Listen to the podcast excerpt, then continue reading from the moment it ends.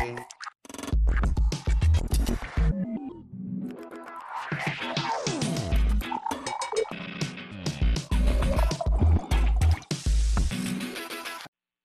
merhaba. Öncelikle biz bu podcast işine bayağı alıştık sevgili dinleyenler. Kopamaz olduk. Dinleyen kişilerin arttığı gibi yorumlar da artmaya başladı. E tabi bunlar artınca biz de yeni programlar yapmak için kendimizde kuvvet buluyoruz.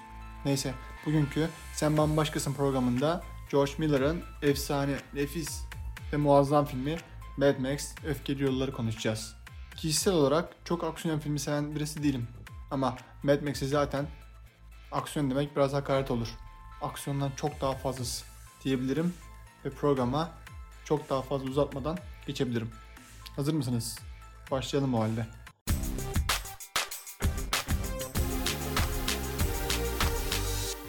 Göklerde, bulutlara yakın kayalıklarda cennet tasviri kadınlarla yaşayan bir hükümdar ve aşağılarda açlıkla, susuzlukla imtihan edilen sefalet içindeki halk. Mad Max Öfkeli Yollar filmini bu cümleyle tanımlamak yeterince doğru sanırım. Dünyada yaşam formunun bitmek üzere olduğunu gösteren ve çöl topraklarla açılan film, fazlasıyla aykırı arabasıyla bize neler olduğunu dış sesle anlatan Max'in çetevari bir takım insanlar tarafından kovalanmasıyla ilk dakikalardan itibaren adrenalli yüksek bir film olacağını sinyallerini veriyor zaten.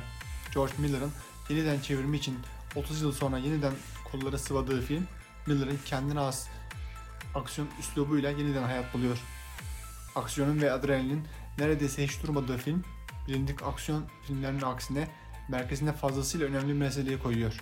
Metrelerce yüksekte yaşayan ölümsüz Joe, zorba bir kral edasıyla aşağıda açlıkla ve susuzlukla mücadele eden sefalet içindeki halka keyfi ne zaman yeterse su vanalarını kısa süre açıyor ve ekliyor. Dostlarım suya bağımlı olmayın. Bu sizi mahveder. İktidarın eti kemiğe bürünmüş hali olan Joe, suyu aslında halkı avucunun içinde tutmak için bir araç olarak kullanıyor. Fazla verirse hükümranlığın son bulacak. Hiç vermezse egosunu besleyen halk telef olup ölecek. Bu tıkır tıkır işleyen zalim iktidar düzeni Furisa'nın ölümsüz Joe'ya ihanet etmesiyle sarsılıyor. Aksiyon ve heyecansa tam da bundan sonra başlıyor. Ölümsüz Joe'nun kadınlarını yuvamız dediği yeşil bölgeye götürmeye çalışan Furisa, feminist okumaya mahal vererek uzun zamandır bekleyen, kurtuluşa giden başkaldırı fitilini bir kadın olarak ateşliyor. Tüm gücüyle Furisa'nın peşine düşen ölümsüz Joe, kadınlarını almak için hiçbir şeyden kaçınmıyor. Gaddar krallarına yaranmaya çalışan ve Hasan Sabbah'ın fedailerini anımsatan insanlardan bozma varlıklardan biri olan Nux, Max'i eğlence olarak kafileye katıyor. Bu dakikalardan sonra aksiyonun ve heyecanın hiç durmadığı filmde George Miller bilindik Hollywood klişelerinin hiçbirine düşmüyor. Sahnelerdeki görsel efektlerin göz yakmamasından tutun da hikayenin işleyişine, karakterlerin açıklanmasına, sahnelerdeki görsel efektlerin göz yakmamasından tutun da hikayenin işleyişine, karakterlerin açımlanmasına kadar birçok şey klişelere düşmeden kotarılıyor. Tamamına yakın bölümü yoldaki kaçışlardan, saldırılardan ve itişme kakışmalardan oluşan film, görsel şöleni takip ederken bir yandan da hikayenin dinamizmine kapılarak muazzam bir seyirlik sunuyor. Post apokaliptik evrenin nimetlerinden çok iyi yararlanan Miller, anlatısını kurarken insan doğasının hiçbir zaman değişmeyeceğinin de hatlarını çiziyor. Bu karanlık ve göz gözü görmeyen toz bulutlarının hakim olduğu dünyada insan bir şeylere sahip olma ve üstünlük kurma eyleminden asla vazgeçmediğinin panoramasını çıkarılıyor.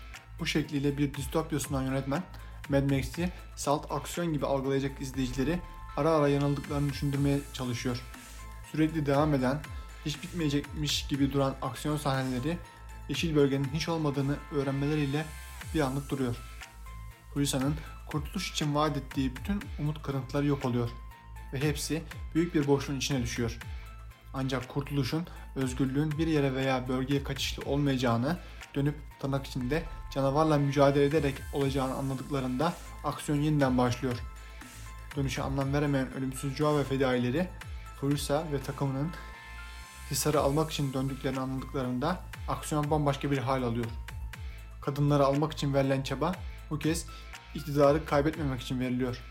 Üstelik bu kez kovalamacıya ve ölümler kat kat artarak devam ediyor.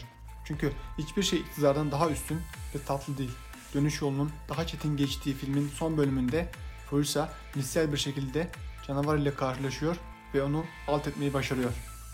Hisar'a geldiklerinde iktidar yardakçıları bunu kabullenemeyip onları Hisar almak istemeseler de sefalet içindeki halk ölümsüz Joe'nun dahi yenilebileceğini gördüklerinde ve bunu başaranın Furisi olduğu için ona destek oluyor.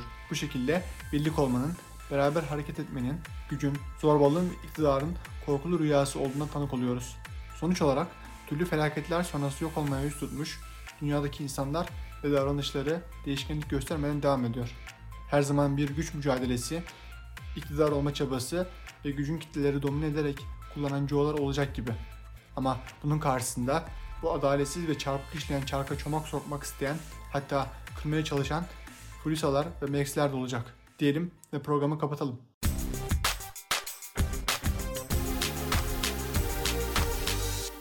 Evet, Sen Bambaşkası'nın ikinci bölümünde George Miller'ın efsane filmi Mad Max Öfkeli Yolları konuştuk. Başka bir programda görüşmek dileğiyle, hoşçakalın.